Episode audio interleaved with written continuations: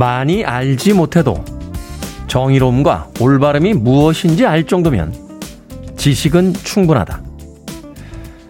며칠 전에 읽은 책 속의 인상적인 한 문장이었습니다. 이미 우리가 알고 있는 것만으로도 세상을 바꿀 충분한 지식이라고 에세이의 작가는 말합니다.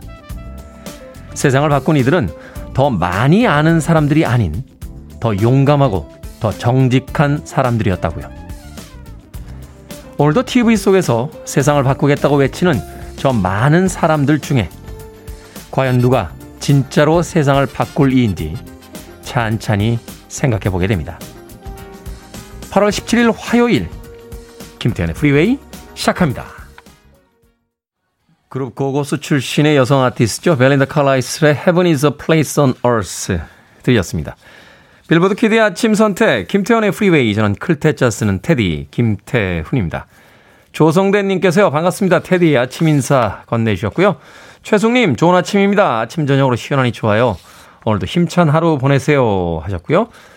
K81205705님께서 테디님, 월요일 같은 화요일입니다. 라고 하셨습니다. 어제 없던 월요병이 바로 오늘 화요일에 또 나타나시는 분들 계실 것 같습니다. 하루를 더 쉬고 돌아온 화요일. 어떤 기분일까요? 어, 일이 많이 밀려있는 사람들에겐, 야, 일주일이 나흘 밖에 안 남았다라고 바쁜 아침이 될 것 같고요.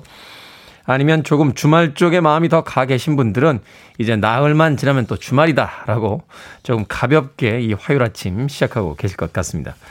자, 8615님, 안녕하세요, 테디. 매일 아침 알람으로 듣고 있습니다. 라고 하셨고요. 최지원님, 굿모닝이에요. 어제는 잠요일이었습니다. 오전에도 자고, 오후에도 자고, 그래서 컨디션이 굿입니다. 라고 하셨습니다. 컨디션이 좋으십니까? 저는 어제 낮에 별로 할 일이 없어서 일찍 집에 가서 쇼파에서 조금 잠이 들었는데 허리를 꼬부리고 잤더니 예, 지금 옆구리가 걸려가지고 잠을 자는데 더 피곤한 기분이 듭니다. 7130님, 어제는 마트에 가서 고구마 득템했습니다. 한 봉지 천 원. 천 원의 행복이 아닐까요? 오늘 아침에 가족들과 맛있게 쪄 먹었답니다. 라고 하셨습니다. 한 봉지에 천 원이요? 천 원에 몇 개나 담겨 있는 겁니까? 저도 참 고구마 좋아하는데 말입니다. 고구마 맛있죠? 예, 찐발에다 쪄서 먹어도 맛있고, 또 오븐에다 구워도 맛있고, 그러니까 여름에 먹는 고구마도 별미겠다 하는 생각도 드는군요. 7130님. 나중에 맛있는 고구마 저도 좀 나눠주시길 바라겠습니다. 자, 청취자분들 참여 기다립니다. 문자번호 샵 1061, 짧은 문자 50원, 긴 문자는 100원, 콩으로는 무료입니다. 여러분은 지금 KBS 2라디오 김태훈의 프리웨이 함께하고 계십니다. KBS 2라디오 yeah, 김태훈의 프리웨이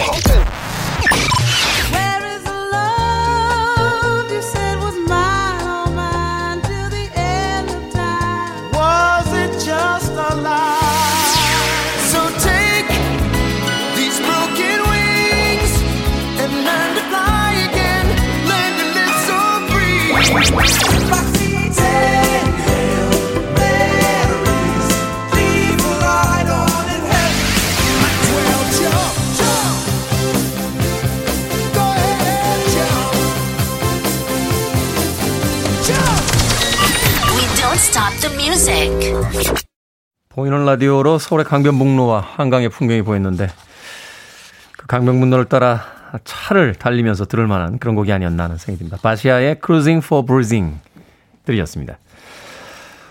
어, 양하늘님, 저도 이제 막내 탈출했습니다. 어제 회사에 신입들이 두 명이나 들어왔어요. 보고만 있어도 제 옛날 생각이 나서 웃음이 납니다. 같이 잘 해나갔으면 좋겠습니다. 프리웨이 재밌다고 소개도 시켜줬어요. 하셨습니다. 신입이 두 명 들어와서 기분이 좋으시다고요? 글쎄요, 제가 보기에는 이제 고생의 시작이 아닌가 하는 생각이 드는데요. 막내일 때가 제일 좋지 않습니까?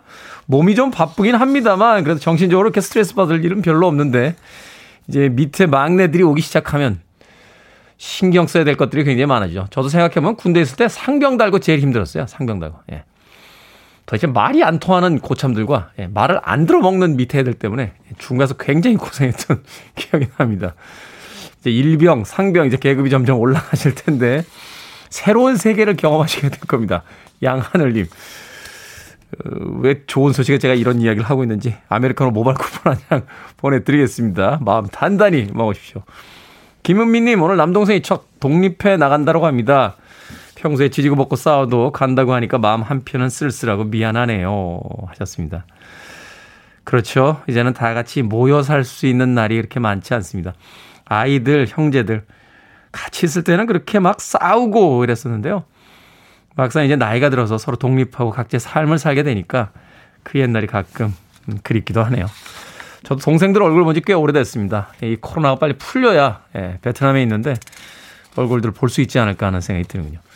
백지수님 오늘 계약합니다. 등교합니다. 기분 좋게 등교하겠습니다. 라고 하셨습니다. 그런가 하면요. 장미환님 5학년 아들한테 너 방학 끝나고 학교 가서 친구들 만나니까 좋지? 그랬더니 엄마는 휴가 끝나고 회사 가니까 엄청 좋아? 이렇게 되묻네요. 아들 미안이라고 하셨습니다. 그렇죠. 남의 입장 생각 안 하고 너무 섣부르게 이야기하는 거 아닙니다. 그러네요. 학교에 가서 친구들 만나니까 좋겠다. 엄마는 학교, 회사에 가서 부장님 만나니까 참 좋겠네. 라고 이야기하는 거랑 똑같다는 거죠. 천재인데요. 장미연님, 아들이 예사롭지 않습니다. 잘 키워주시길 바라겠습니다. 심영기님, 43번째 맞이하는 아내 생일입니다. 축하해주세요. 여보, 주말에 만난 거 사줄게. 라고 해주셨고요. 양혜준님께서요, 매일 듣기만 하다가 오늘 제 생일이라서 축하받고 싶어서 글 남깁니다. 엄마표 밥상이 너무 생각나는 아침입니다. 코로나만 아니면 연차 쓰고 달려갔을 텐데 생일 축하해 주세요. 라고 하셨습니다. 양혜준님 생일 축하드립니다. 롤케이크 하나 보내드릴게요. 엄마 밥상만큼은 아닙니다만 그래도 맛있게 드시길 바라겠습니다. 유희태님 수상 스키가 안 보이네요 하셨는데 인내심을 가지고 조금만 지켜봐 주시길 바라겠습니다. 곧 나타납니다. 오늘처럼 날씨가 좋은 날엔 반드시 나타나고야만 합니다. 자, 강병북로를 다시 한번 보이는 라디오로 주목해 주시길 바라면서 미스터 미스터의 브로큰 윙스 듣습니다.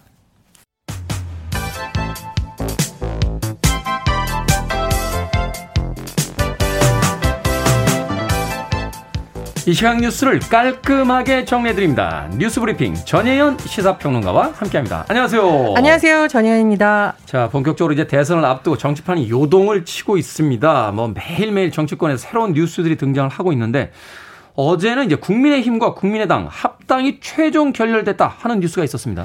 예, 제가 정치 뉴스 전해드리기 전에 미리 양해 말씀을 드리면 어, 제가 브리핑 하면서 등장하는 각종 비유는 절대 제가 특정에 비하려고 하는 것이 아니다.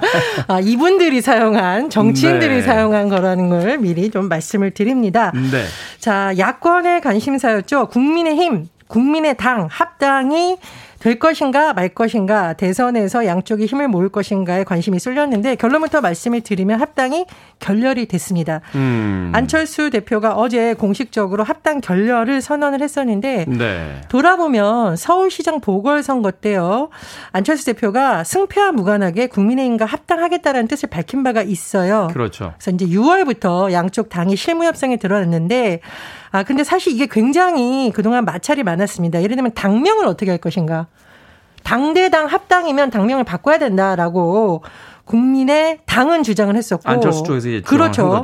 예, 그 말 그대로 당대당으로 가겠다라는 거예요. 동등한 위치 네. 이런 게 강조가 된 거고 국민의힘에서는 이에 대해서 약간 우리 당으로 들어와야 되는 거 아니냐라는 기류가 더 강했어요. 말하자면 이제 흡수 통일이다. 그렇죠. 이제 뭐 공식적으로 그런 표현 안 썼지만 네. 그렇다 보니까 그럼 이 조직은 또 어떻게 하냐? 지금 당협 위원장들이라고 있잖아요. 그렇죠. 내년 지방선거도 굉장히 예민한데 이 지분을 뭐 어떻게 나눌 것인가에 대해서 물밑에서도 조율이 잘 안 됐던 것으로 보여요. 물론 공식적으로는 우린 지분 논의 이런 거 안 한다.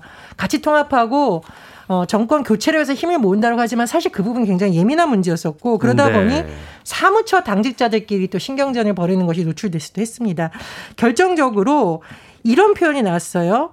국민당의 이태규 사무총장이 지난 3일 이 합당 과정에서 굉장히 불쾌하다는 표현을 어떻게 했냐면은 영화 베테랑에 나왔던 이 명대사를 차용해서 이런 표현을 썼습니다. 우리 당세로 봐서 돈과 조직이 없지 우리가 가오가 없는 정당은 아니다. 자, 이 가오라는 표현이 자존심 이런 걸 좀 낮게 하는 약간 이제 표준어가 아니에요. 표준어 그렇죠. 아닌데 영화 베테랑에서 황정민 씨가 형사로 나왔을 때 딱 한 말이잖아요. 그렇죠. 근데 원래 이 원조는 배우 강수현 씨라고 합니다. 아, 그래요? 예. 강수현 씨가 영화계 사람들한테 예술인으로서의 자신감, 자존감 이런 걸 강조하면서 아. 우리가 가오가 없어라는 용어를 이 감독이 양해를 받고 쓴 것이라고 해요. 그렇군요. 유성 감독이. 네. 그렇죠. 네. 근데 어쨌든 이 이태규 총장이 한 발언은 아니 거대 정당이라고 해서 작은 정당한테 이렇게 해도 돼라는 불만을 극적으로 드러낸 것이라는 해석이 나왔습니다. 음. 어쨌든 양쪽이 협상이 제대로 안 됐고 안철수 대표가 합당을 하지 않겠다라고 선언을 했어요. 자, 이제 관심사가 그렇다면 안철수 대표가 독자 대선 출마할 를 것인가인데 어제 기자회견에서는 향후 계획 따로 말하겠다라고 하지만 현재로서는 독자 출마 가능성이 높아지고 있고요. 김동연 전 교체 경제부총리와 힘을 합해서 이른바 제3시대 제1여당 또 야당도 아닌 다른 지대에서 활동을 할 것이라는 전망도 나오고 있습니다. 네, 당과 당으로서 합쳐지기 쉽지 않으니까 이제 안철수 대표 입장에서는 단독 출마를 한 뒤에 이제 후보자의 어떤 그 이제 말하자면 이제 뭐라고 할까요? 후보 단일화 형식을 할수 있는 형식으로. 좀 어. 가능성을 어. 남겨놓은 것이고요. 그렇죠. 또 국민의힘에서 지금 굉장히 관심사가 뭐냐면 내일 대선 후보 토론회를 할지 말지를 오늘 최고위원회에서 결론을 낼 것으로 보입니다. 근데 이게 내일 행사인데 오늘 결론을 그러니까 이게 굉장히 복잡한데 네. 자 윤석열 전 검찰총장의 경우에는 후보 등록도 공식 안 했는데 무슨 토론회냐라고 음. 이제 주장을 한 것이고 유승민 어, 후보나 이런 분들은 아니 무슨 말이냐 토론회 해야 된다. 그래서 우리가 국민들한테 검증을 받아야 되고 혹시 무서워서 안 나오는 거 아니에요? 라는 식으로 또 윤석열 전 총장을 비판했었는데 이 문제가 최고위원회사에서 갈린 거예요. 왜 당 경선 준비위원회가 하냐. 음. 정식으로 당 선관위 출범시켜서 거기서 해야 된다. 이거 월권이다 또 이렇게 복잡한 상황입니다. 그래서 어쨌건 오늘까지는 토론회 취소할지 아니면 토론회 대신 정견 발표할지 이렇게 결론을 내야 되고요. 민주당을 한번 넘어와 보겠습니다. 민주당이 최근에 명락 대전이라고 해서 네. 이재명, 이낙연 후보가 서로 경쟁을 하는데 아, 뭐 살벌하더라고요. 네. 이게 대전이냐 아니면 소전이냐 네. 너무 좀 정책 토론이 아니라 인신공격 간다는 비판도 있었는데 그래서일까요? 최근에 정책을 계속 발표하고 있습니다. 이재명 후보 어제 여성 유권자 겨냥한 성평등 정책 발표했고 이낙연 후보는 청년들과 정책 토론을 하기도 했고요. 뭐 다른 후보들도 바쁘게 움직이고 있고 국민의힘에서는 최지영 후보가 윤희숙 의원과 대담을 열었어요. 윤희숙 의원이 이제 경제통이라고 불리니까 네. 그런 부분에서의 대담을 한 것으로 보이고 원희룡 후보가 청년 자영업자 만났습니다. 그리고 지금 홍준표 후보가 최근에 들어서 윤석열 전 검찰총장 굉장히 강하게 비판하면서 어, 홍준표 앵그리버드 이름을 딴 홍그리버드라고 또 불리면서 어, 굉장히 공격력을 강화한다 이런 평가를 나오고 있습니다. 야당 지지율 1위니까 이제 아무래도 그 공격 프레임을 짜서 이제 지명도를 좀 올리는 그런 전술을 좀 쓰고 있는 거군요. 예, 그런 것도 있고요. 본인은 또 당 대표 출신이고 대선에 한번 나갔던 경험이 있죠. 그런 점을 또 부각시키려는 것으로도 해석이 됩니다. 그렇군요. 자, 그동안 부동, 그동안 부동산 중개 수수료가 너무 비싸다는 불만이 많았습니다. 정부가 수수료 개편안 윤곽을 내놨다고요?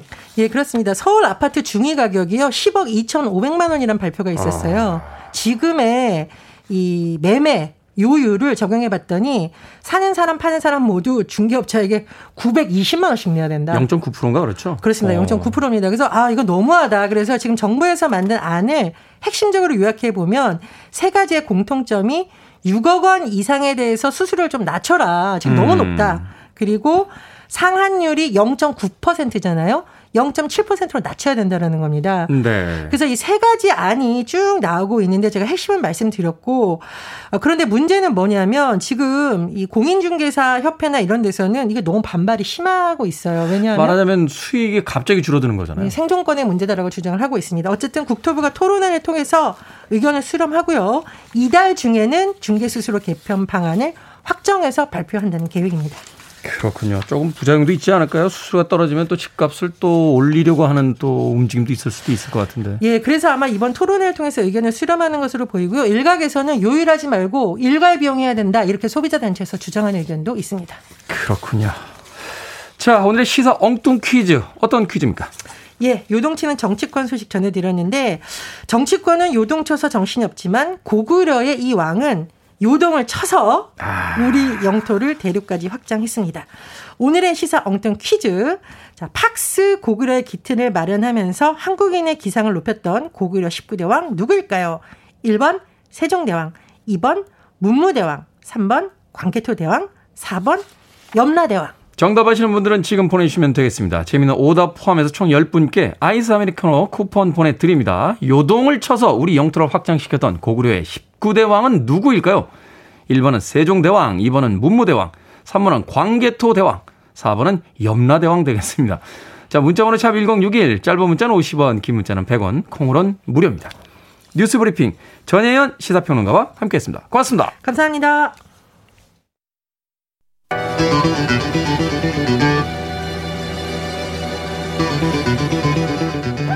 아침인데 디스코로 한번 달려볼까요? 6080님의 신청곡입니다. 이엘로, Last Train to London.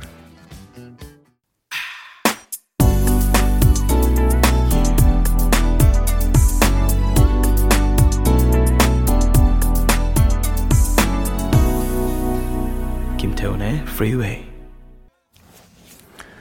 로버트 플렉과 도니 하서웨이의 Where is the Love 들으셨습니다. 자, 오늘의 시사 엉뚱 퀴즈. 요동을 쳐서 우리 영토를 확장시켰던 고구려의 19대왕은 누구일까요? 정답은 3번 광개토 대왕이었습니다.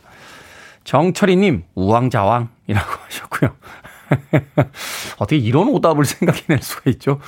이창희님 삐지기 대왕. 누구를 콕 집어서 생각을 떠올리신 것 같은데 누굴까요? 김태훈님 정답 내가 왕이라고 나르시시즘의 끝을 보여주셨습니다. 0242님 광개토 대왕입니다. 우리 동네 구리에는 광개토 대왕비가 있어서 아이들한테 교육하고 있습니다. 하셨습니다. 아 구리에 광개토 대왕비가 있어요? 아 그렇군요. 학교 다닐 때 배운 것도 같은데 예, 잘 떠오르지가 않습니다. 김정혜님 잔소리 대마왕 우리 남편 별명입니다. 나이 들어갈수록 더 심해지네요 하셨습니다. 2369님, 광개토 대왕입니다. 아침엔 이젠 제번 날이 선선해서 조깅 시작합니다. 오늘도 즐거운 하루, 건강한 하루 되세요. 하셨습니다. 아침에 이제 그 운동하시는 분들 어렵지 않게 볼 수 있죠. 특히 이제 조깅이라고 하는데, 이 조깅이 영어인가요? 잘 모르겠어요. 이게 아침 조자 쓰는 건 아니죠. 예, 합성은 아니죠. 조깅. 예. 제 기억이 맞다라면 이게 우리나라에요. 예전에 그 지미 카터인가요? 어, 미국 지미 카터 대통령이 왔는데 어, 아침에 뛰신 거예요. 어, 조깅을 한 거죠. 그때 많은 우리나라 사람들이 그걸 뉴스로 접하면서 야 미국 대통령은 아침에 일어나면 뛰어 해가지고 우리나라에 조깅 열풍이 불었습니다. 미국의 대통령이 뛰니까 우리도 뛰자 해가지고 그 당시에 굉장히 많이 뛰었어요 사람들이. 제 기억이 아마 맞을 겁니다. 조깅의 열풍은 지미 카터 대통령이 한국을 내한하면서 생긴 열풍이지 않았나 하는 생각해 봅니다. 2369님. 자, 방금 소개해드린 분들 포함해서 모두 10분에게 아이스 아메리카노 쿠폰 보내드립니다. 당첨자 명단은 김태훈의 프리 홈페이지에서 확인할 수 있고요. 콩으로 당첨이 되신 분들은 방송 중에 이름과 아이디 문자로 보내주시면 모바일 쿠폰 보내드리겠습니다. 문자번호 샵 1061, 짧은 문자는 50원, 긴 문자는 100원입니다. 7981님께서는 야외에서 블루투스 연결해서 듣고 있습니다. 라고 하시면서 사진 찍어서 보내주셨어요. 여긴 어딘가요? 야외에 계신 것 같은데. 5637님, 오늘 와인 따개가 택배로 옵니다. 한잔하는 건 기본이죠. 와인에 지갑 털리지 않는 방법이 있을까요? 하셨습니다. 없습니다. 네, 없습니다. 저도 와인 엄청 좋아합니다. 저는 뭐 밥값, 옷값 이런 거 다 아껴가지고 예, 좋은 와인 먹습니다. 예전에 그 소공녀라는 우리나라 영화를 보면요. 한 소년데 예, 사는 게 이렇게 여유롭지는 않습니다. 그런데 약을 먹지 않으면 이렇게 머리가 하얗게 새는 그 병이 있어요. 나중에 이제 술값이 점점 올라가는 거죠. 이 여주인공은 싱글 몰트 위스키를 마셨는데 나중엔 자신의 그 약값을 아껴서 그 술 한 잔을 먹는 그 장면으로 영화가 끝납니다.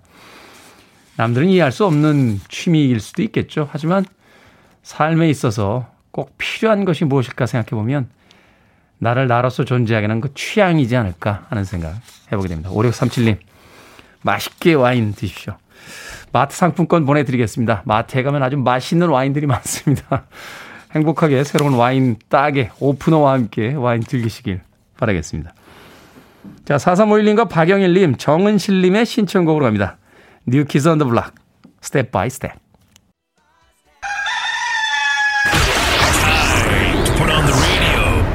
김태훈의 Freeway. 병영댁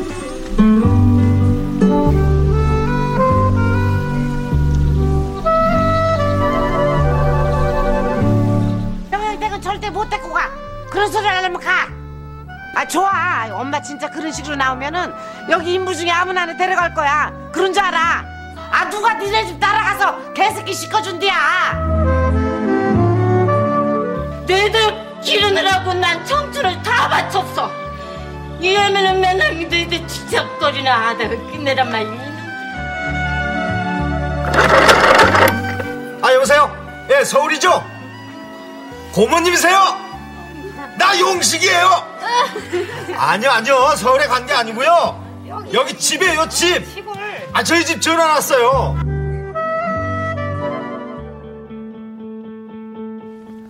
생각을 여는 소리 Sound of Day 드라마 전원일기의 몇몇 장면들 들려드렸습니다. 일반 가정에 전화기가 흔치 않던 시절 전화기를 설치했다고 서울 고모댁에 알리는 내용이 꽤나 신선하게 들리죠. 리모컨으로 TV를 돌리다 보면 동시에 여러 채널에서 방송하고 있을 정도로 드라마 전원일기의 인기가 대단하다고 합니다. OTT에서도 상위권에 랭크가 되어 있다고 하고요. 유튜브에서도 관련 컨텐츠를 쉽게 찾아볼 수 있습니다. 전월일기를 보던 노년, 중년 세대는 물론이고 그 시절엔 태어나지도 않았던 세대까지 즐겨본다고 하던데 그들이 전월일기를 보는 이유는 다양했습니다. 가족과 이웃이 북작되는 모습이 정겨서 사건과 갈등이 있지만 지금 드라마에 비해 순수하고 담백해서 보통은 해피엔딩으로 끝나서 아니면 그저 힙해서 이런 옛날 드라마 요즘 말로 옛때의 열풍이 최근 계속되고 있습니다. 전원일기뿐만이 아니라 순풍산부인과 야인시대 같은 드라마도 인기라고 하는데요. 시간이 느릿느릿 흘러가는 옛날 드라마 속 세상에 머물면서 사람들은 현실의 피로감을 씻어내려고 하는 건 아닐까요? 어쩌면 이런 열풍은 빠르고 복잡하고 하지만 정의가 실현되지 않는 현실을 향한 우리의 소박한 반항일지도 모르겠습니다.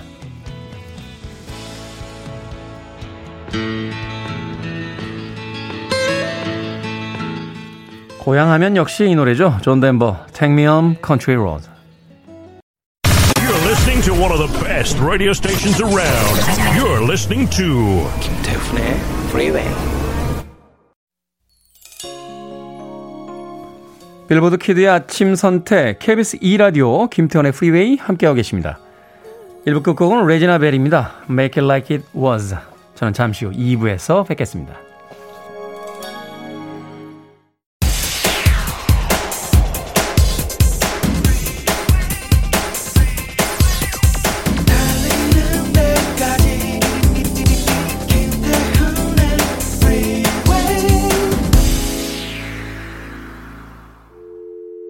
I need your arms around me. I need to feel your touch.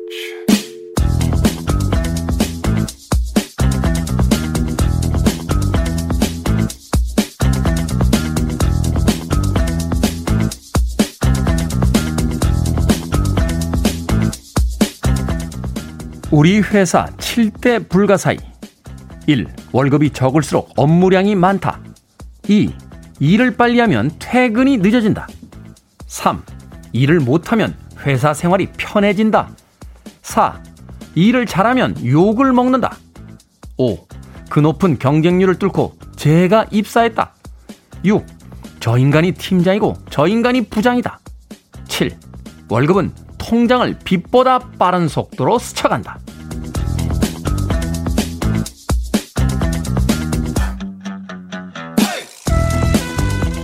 뭐든 읽어주는 남자. 오늘은 청취자 이효정님이 프리웨이 홈페이지에 올려주신 우리 회사 7대 불가사의를 읽어드렸습니다.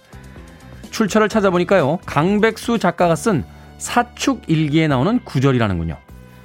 직장인이 아니더라도 살다 보면 한 번쯤 공감할 내용인데요. 불가사의 같지만 조금만 돌려 생각해보면 납득되는 이야기들이죠. 빠릿빠릿하고 일 잘하는 사람에겐 자꾸만 더 일을 시키게 되고요. 뭐 하나 맡기면 사고 치는 사람에겐 저 친구는 가만히 있는 게 도와주는 거야. 하는 생각을 하게 되니까요. 못하는 사람을 가르치고 기다려줄 여유가 없는 것도 문제라는 생각이 들기도 합니다. 그런데 다른 건 몰라도요. 월급이 통장을 빛보다 빠른 속도로 스쳐 지나간다는 대목에선 조금 씁쓸해지는군요. 열심히 일한 보답이 지금 당장은 아니지만 꼭 돌아온다 하는 믿음이 있어야 오늘 아침도 기분 좋게 눈을 뜰 텐데요. 이 아침에도 모두의 건투를 빕니다. 여덟 번째 불가사의인가요? Eighth Wonder의 Cross My Heart로 김태훈의 프리웨이 2부 시작했습니다. 앞서 일상의 재발견, 우리 하루를 꼼꼼하게 들여다보는 시간이었죠. 뭐든 읽어주는 남자, 우리 회사의 7대 불가사의 읽어드렸습니다. 많은 분들이 공감을 하시는군요. 정경환님, 월급이 로그인 되었습니다. 월급이 로그아웃 되었습니다. 라고 한 줄 보내주셨습니다. 안정욱님, 현금을 만져볼 기회가 없네요. 그저 계좌에서 움직이는 숫자일 뿐. 최현희님, 부메랑처럼 돌아오길 빌어봅니다. 돌아올 거예요. 월급은 돌아올 거예요. 그럼요, 건투를 빕니다. 라고 하셨고요. 김지현님, 프리웨이의 불가사에는 DJ가 잘생겼다. DJ가 어려 보인다. DJ가 반백살이란다. 등등. 네. 이게 왜 불가사이죠? 예. 이해가 안 가네. 자, 주미자님. 어, 테디. 4살짜리 우리 소녀가 보라색 옷을 입은 제게 파풀 하길래 내려다보니 아니 파풀이라고 그러네요.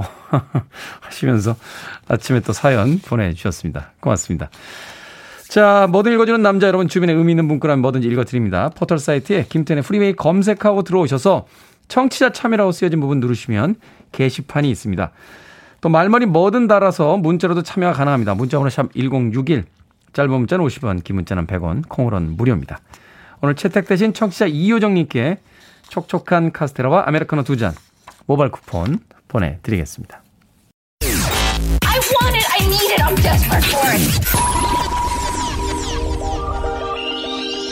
Okay, let's do it. 김태훈의 Freeway. 재즈 분위기가 물씬 풍기는 곡이었죠. 매트 비앙코의 Undercover 들으셨습니다. 7412님께서 Undercover 울려 퍼지는 아침이라니 라고 크 감탄사를 보내주셨습니다. 앞서 들으신 곡은 대니 윌슨의 Mary's Prayer까지 두 곡의 음악 이어서 들려드렸습니다. 7671님, 고3 큰아들 계약일인데 요즘 무기력해진 것 같아 걱정입니다. 너무 말이 없어 걱정이기도 하고요. 테디님도 고등학교 때 말이 없으셨을까요? 라고. 저도 말이 별로 없었죠. 예. 집에서는 말이 별로 없었습니다. 예. 원래 그 나이 또래의 아이들은 집에서는 말이 별로 없습니다. 밖에서 친구들을 만나면 말을 많이 하는데 사춘기가 시작이 되고 나면요, 어, 사는 또는 생각하는 세계가 달라지기 때문에 또 그 교육 전문가들 이야기를 따르면 음, 사춘기라는 것이 이제 부모로부터 독립하는 것을 준비하는 시기이기 때문에 어, 이전의 모습과는 많이 달라진다고 합니다. 부모들이 좀 당황하게 되는데 부모님들이 좀 공부를 하셔야 될 것 같아요. 어, 아이들의 사춘기란 무엇이고 또 사춘기에 어떤 변화가 있는지 고3 음, 전국의 고3 학생들에게 응원을 보낸다라고 무조건 화이팅 세상에 길은 많단다라고 격려 메시지 보내주셨습니다. 7671님. 최충란님, 백신 휴가 2일이나 준다고 좋아했는데 당일보다 오늘이 더 아픕니다. 팔을 들을 수가 없어요. 테디는 며칠 쉬었습니까? 하셨는데 제가 쉬었겠습니까? 예, 저는 맞고 나와서도 방송했습니다. 맞은 날 한 서너 시간 지나니까 왼쪽에 이제 근육통이 좀 오고요. 다음날 아침이 되니까 몸살기가 살짝 와서 그 먹으라고 하는 그 약 있죠. 어, 땡땡 레논. 예. 그거 한 두 알 정도 먹으니까 저는 좀 가라앉았습니다. 이제 와서 고백하는데 그리고 나서도 또 운동을 또 하러 나갔어요. 예. 사실 뭐 이제 몸 상태를 계속 주의 깊게 보면서 하긴 했는데 그렇게 무리하면 안 된다고 하더라고요. 최충란, 어, 최충란님, 네. 오늘 내일 지나면 좀 가라앉을 겁니다. 약 좀 드시고요. 어, 물 많이 드시고, 어, 제가 해드릴 수 있는 이야기는 거기까지인 것 같네요. 네. 박정숙님, 신랑이랑 싸우고 말 안 한 지 3일째입니다. 너무 불편해요. 화해 타임을 놓쳐서 이제 자존심 싸움으로 가고 있습니다. 출근하는 시간이 지금도 서로 무거운 수행 중입니다. 결혼 20년 차에도 먼저 말 꺼내는 건 자존심 싸움인가 봐요. 하셨습니다. 결혼 20년 되셨는데. 문자 하나 슬쩍 보내세요.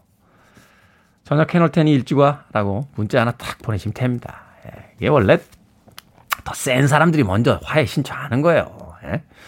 남편분은 어떻게 화해를 해야 될지 지금 방법도 못 찾습니다. 아, 저희 종족들이 되게 언어가 좀 딸려요. 화나 벌컥벌컥 낼 줄 알지. 이걸 어떻게 해결해야 될지. 같은 종족들끼리 모여서 아 아내랑 지금 냉전 중이야 라고 하면 조언이라고 한다는 소리들이 그래 여기서 밀리면 안 돼. 뭐 더 잘해야 돼. 뭐 있다고 소리들이 나옵니다. 그런 종족들. 저희 종족들을 용서하시고 예, 먼저 문자 하나 보내시면 돼요. 식사 준비해놨으니까 일찍 와. 라고 했는데 또 간혹 가다가 아 내가 이겼구나 하는 마음에 또 단문자 안 하고요 어, 식사 시간 넘겨서 이렇게 밥 먹고 들어올 때 있어요 내가 세다 막 이런 거 보여주려고 그때는 그냥 차려놓은 밥 그대로 놔두시고요. 아무런 시비 걸지 마십시오. 사람이 가장 불안할 때가 언제인 줄 아십니까? 아, 분명히 화를 낼 거야. 라고 생각하는 순간에 상대가 화를 안 낼 때입니다. 그럼 정말 불안해집니다. 불안해지면 어떻게 되나요? 어떻게든 이 상황을 넘어가기 위해서 화해를 신청하겠죠. 그러니까 식사 준비해 놓을 테니까 일찍 와. 라고 한 문자에 일찍 들어와서 식사를 하면 화해가 성립이 되는 거고요. 센 척하고 안 들어오면 그 다음날 화내지 마시고요. 그냥 조용히 식탁을 치우시면 됩니다. 그러면 정말 불안해 죽습니다. 아, 그러면 화해 신청하게 될 테니까 박정숙님, 예. 어, 많은 분들이 에이 그런 남자도 있고 안 그런 남자도 있죠 라고 이야기하시는데 여러분들이 그 종족을 이해하기 위해서 토론을 하고 있을 때 저는 그 종족과 같이 사우나도 가고 밥도 먹고 술도 먹었습니다. 제 말을 들으시는 게 맞지 않을까 하는 생각이 드는군요. 박청숙님. 그냥 이야기만 해두면 미안하니까 편의점 상품권 하나 보내드리겠습니다. 아, 곧 그 후일담 꼭 보내주시길 바라겠습니다. 콩으로 들어오셨는데, 샵 1061로 이름과 아이디 보내주시면 모바일 쿠폰 보내드리겠습니다. 짧은 문자는 50원, 긴 문자는 100원입니다. 자, 강성수님의 신청으로 합니다. 바나라 라마, Love in the First Degree.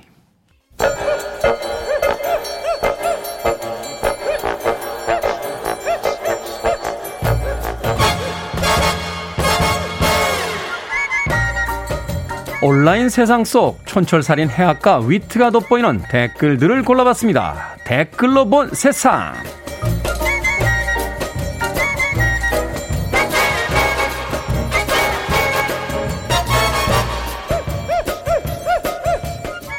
첫 번째 댓글로 본 세상.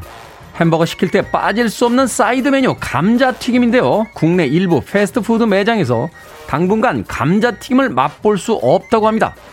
코로나19로 억눌렸던 세계 경기가 백신 보급으로 회복이 되면서 국제 물류량이 급등했고요. 덩달아 미국에서 수입되는 감자튀김의 발이 묶였기 때문이라는군요. 여기에 달린 댓글들입니다. 세계 평화님, 코로나로 감자튀김의 소중함까지 배우게 될 줄이야 누가 알았겠습니까? 이러다가 강제로 건강해지겠네요. 이유민님, 패스트푸드 알바생인데요. 사람들이 이렇게 감자튀김의 진심인 줄 진정 몰랐네요. 감자튀김 없다고 하면 다들 목소리 침울해지고 주문 취소하기도 하더라고요. 미국에서 분석한 바에 따르면요. 미국인들의 주요 비만 원인 중에 하나가 바로 기름에 튀긴 칼로리 폭탄인 감자 튀김이었다고 합니다. 이참에 다이어트 해보는 건 어떨까요? 음, 근데 감자 튀김 없이 햄버거와 콜라만 먹는다. 뭔가 이상한데요. 김치 없이 라면 먹는 기분인가?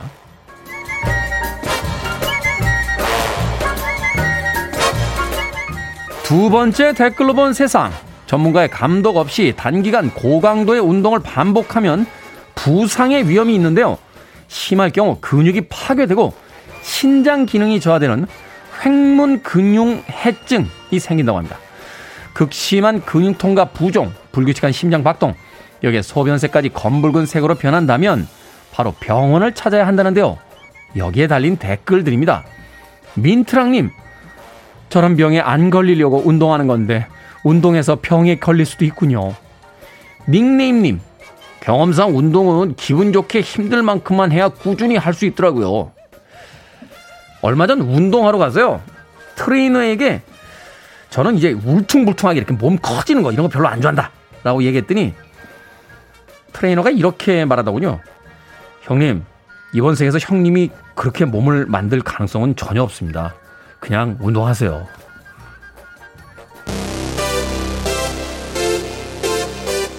만들면 어떡할 거야? 내가 몸을 그렇게 만들면. 왜 다 웃어, 바깥에서. 송윤숙님과 7869님의 신청합니다. 벤 헬런, 점프.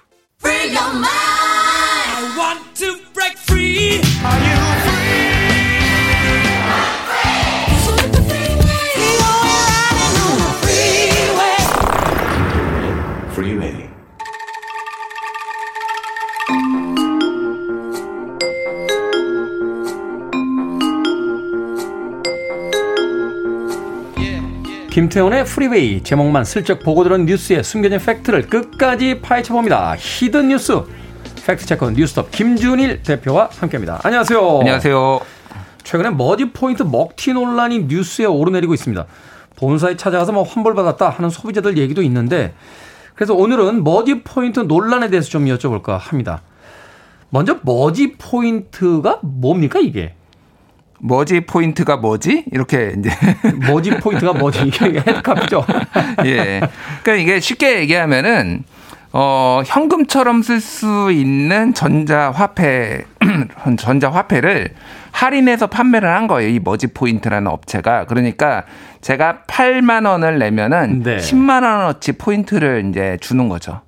일종의 그, 저, 뭐, 상품권 이런 건가요? 상품권하고 비슷한데요. 네. 상품권하고 이 이제 어 전자 결제 시스템하고 다른 게 좀 하나가 있는데 상품권 같은 경우는 예를 들면 구두 상품권 네. 뭐 이를테면 뭐 특정 브랜드를 얘기하지 않겠습니다만 그러면 그거는 그 업체에서만 쓸 수 있잖아요. 그렇죠. 이런 거는 어, 금융당국의 허가를 받지 않아도 됩니다. 스타벅스가 본인들 기프트 상품권 이런 거 내잖아요. 화폐 기능을 하지만 화폐는 아니니까. 예. 자기들의 가맹점에서만 쓸 수 있는 거니까. 그렇죠. 어. 그런 거는 어떤 허가 대상이 아니에요. 음. 근데 이제 여기 이 머지 포인트 같은 경우에는 어, 한 곳에서만 쓰는 게 아니라 굉장히 많은 이를테면 대형 마트, 편의점, 뭐, 뭐, 뭐, 이를테면 베스킨 라빈스, 파리바게트 뭐 이런 프랜차이즈들 뭐 이런 데들에서 다쓸 뭐, 수 있었다. 예, 다 쓸 수 있어요. 가맹점에 그러니까 한해서. 이거는 사실상 화폐 기능을 한 거죠. 근데 어찌됐든 할인, 할인율이 20%다 라고 하면은 백화점 상품권 혹시 직접 사보신 분들 있을지 모르겠는데 진짜 많이 받으면 한 7% 받거든요. 7%면 많이 받는 거예요. 엄청 거- 많이 받은 거예요. 거의 그냥 정액으로 사게 되는 경우가 많고. 한 3%, 5% 진짜 그러니까요. 많이 받으면 운 좋으면 7% 정도 뭐 어. 받는 거죠. 근데 20%가 기본 디폴트고 뭐 이를테면은 뭐 이커머스 업체들에서 파, 뭐 이렇게 판매하잖아요. 그런 데서는 23%까지 나옵니다. 근데 거기에 수수료도 뭐 있는 거예요. 그러니까 할인 경쟁이 그렇죠. 들어가니까 어. 그러니까 엄청 야 이거 엄청 이득인데 이렇게 생각을 하면서 사람들이 엄청 산 거죠 이거를. 근데 백화점 상품권 같은 경우야 할인폭을 좀 주더라도 결국은 자기 백화점에서 물건을 구매할 테니까 예. 구매 이제 양을 많게 해서 수익률을 좀 떨어뜨리더라도 박리담회로 이제 물건을 팔겠다 이런 어떤 전략인 거잖아요. 그렇죠. 근데 이제 머지 포인트는 20%나 이제 더 얹어주겠다라고 하면 음. 어디서 수익이 나옵니까? 그게 미스테리죠. 그러니까, 그러니까 방금 말씀하셨듯이 이거 뭐 네. 이제 여러 가지 이제 업체들마다 전략이 있는 거죠.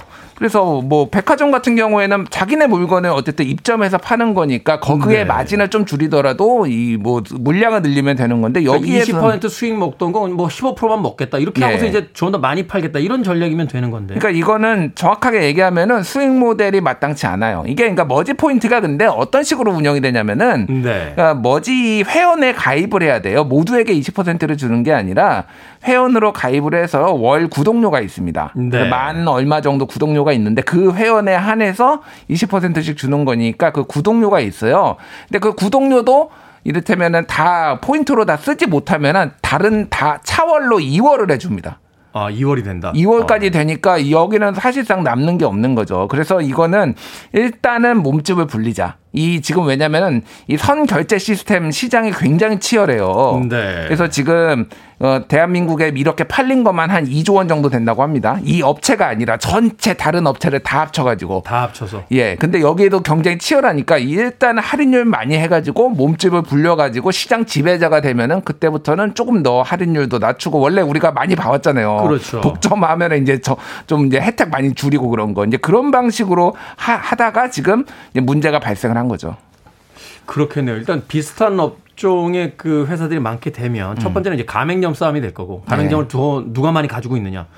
가맹점을 많이 끌어들이려면 또 가맹점에게 혜택을 줘야 될 거고 음. 두 번째로는 또 소비자들을 유혹을 하려면 할인율을 높여서 더 많은 퍼센테이지로 돌려주겠다라고 음. 해야 될 테니까 이게 양쪽이 다 출혈이 되는 거잖아요. 양쪽이 다 출혈인 거죠. 어, 이건 문제가 만만치가 않군요.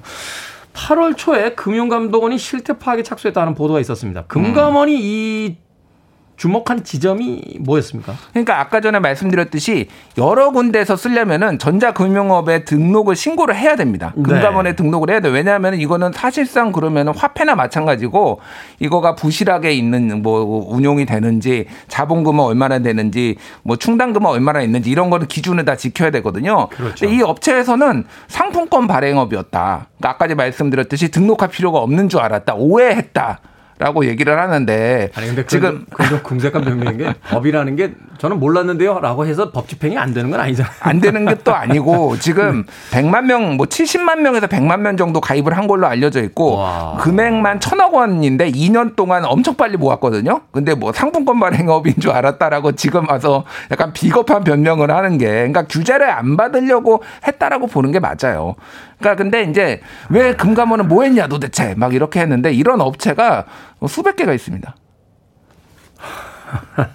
그 사, 네. 사이즈가 커져서 수면 위로 올라오기 전까지는 사실은 다 일일이 체크하기가 쉽지가 않다는 거예요. 그러니까 금융감독원이 하는 게 진짜 많죠. 은행사, 보험사, 증권사 뭐 등등이 많으니까 이게 약간 피, 피레미 같은 거예요. 게다가 뭐 옵티머스 막 터지고 막 라임 터지고 막 난리가 났잖아요. 그러니까 그렇죠. 관리 감독이 잘 하기가 실질적으로 힘든 부분도 있었는데 어쨌든 금융감독원이 좀 잘못한 것은 맞죠 이게. 이게 지금 천억 원 규모가 됐다라고 하니까 또 수면 위로 올라왔다라고 하니까 이제 그때서야 이게 큰 문제라고 이제 조사 가 지금 착수가 된 것 같은데. 그래서 이제 이 회사 측에서는 뭐라고 했냐면은 일단은 음식점을 빼놓고는 나머지 대형마트, 뭐 편의점 이런데 혜택, 그러니까 결제 못하게 됐습니다. 아까 말씀드렸지 한 군데만 한 가지 업종에서만 되는 거잖아요. 그렇죠. 상품권 같은 경우 그러니까 음식점만 남겨놨어요.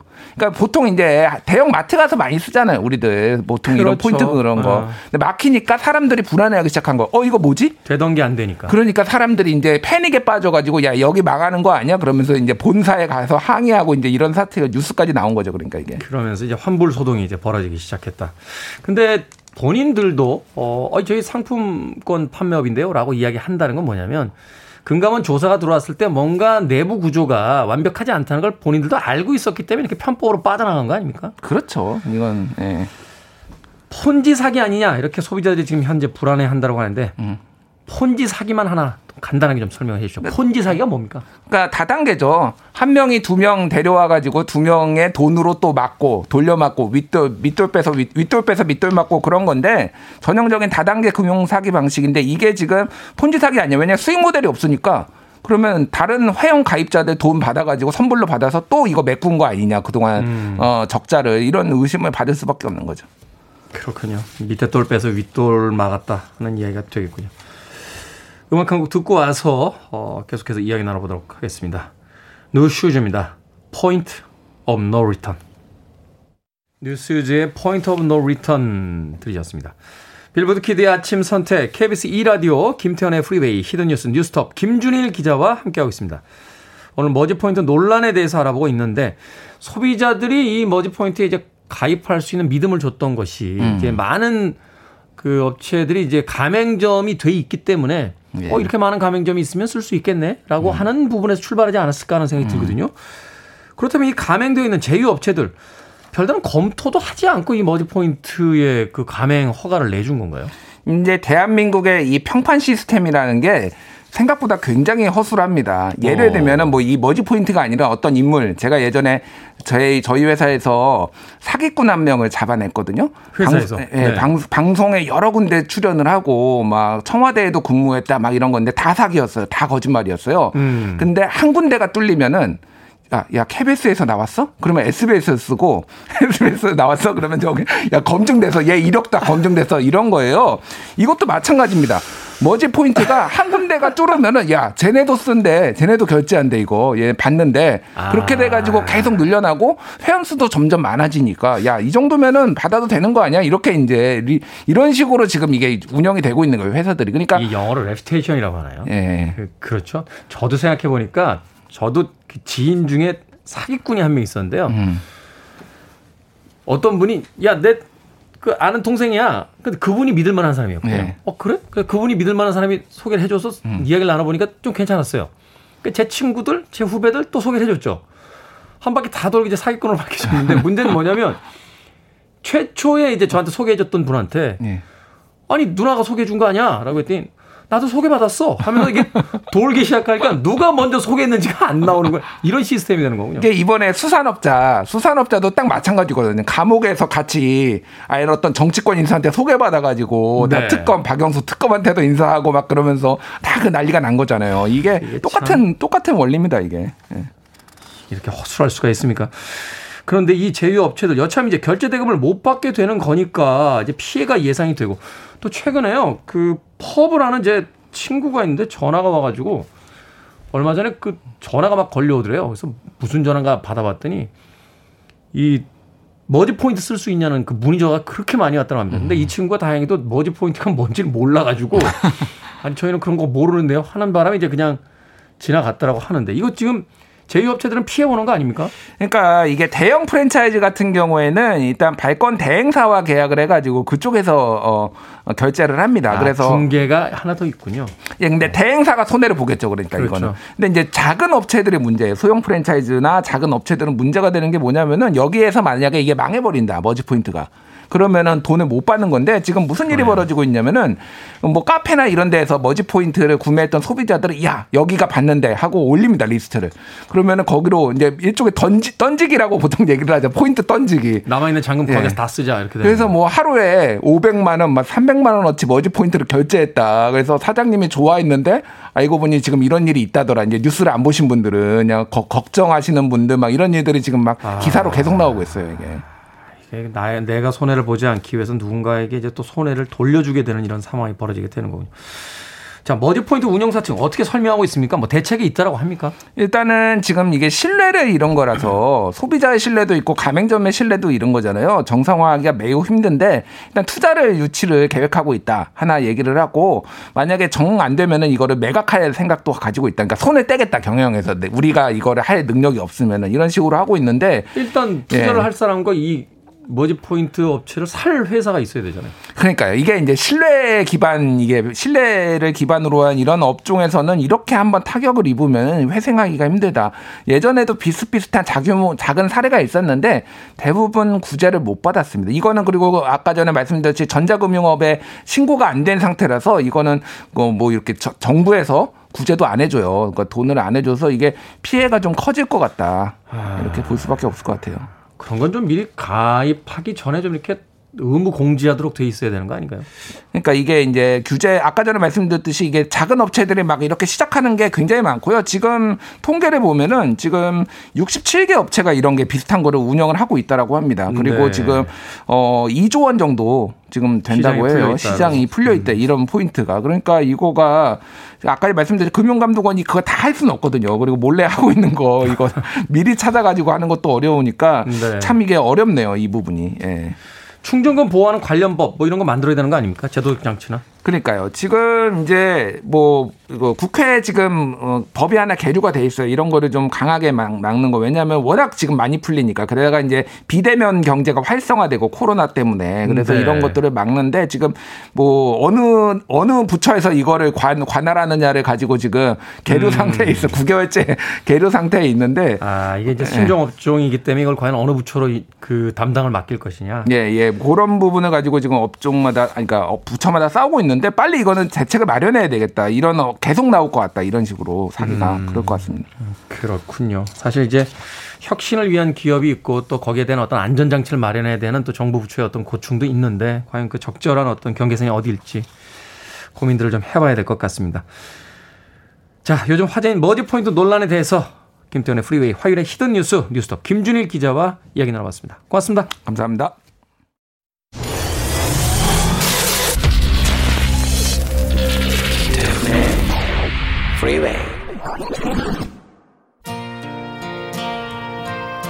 KBS 2라디오 김태훈의 프리웨이 오늘 방송 여기까지입니다.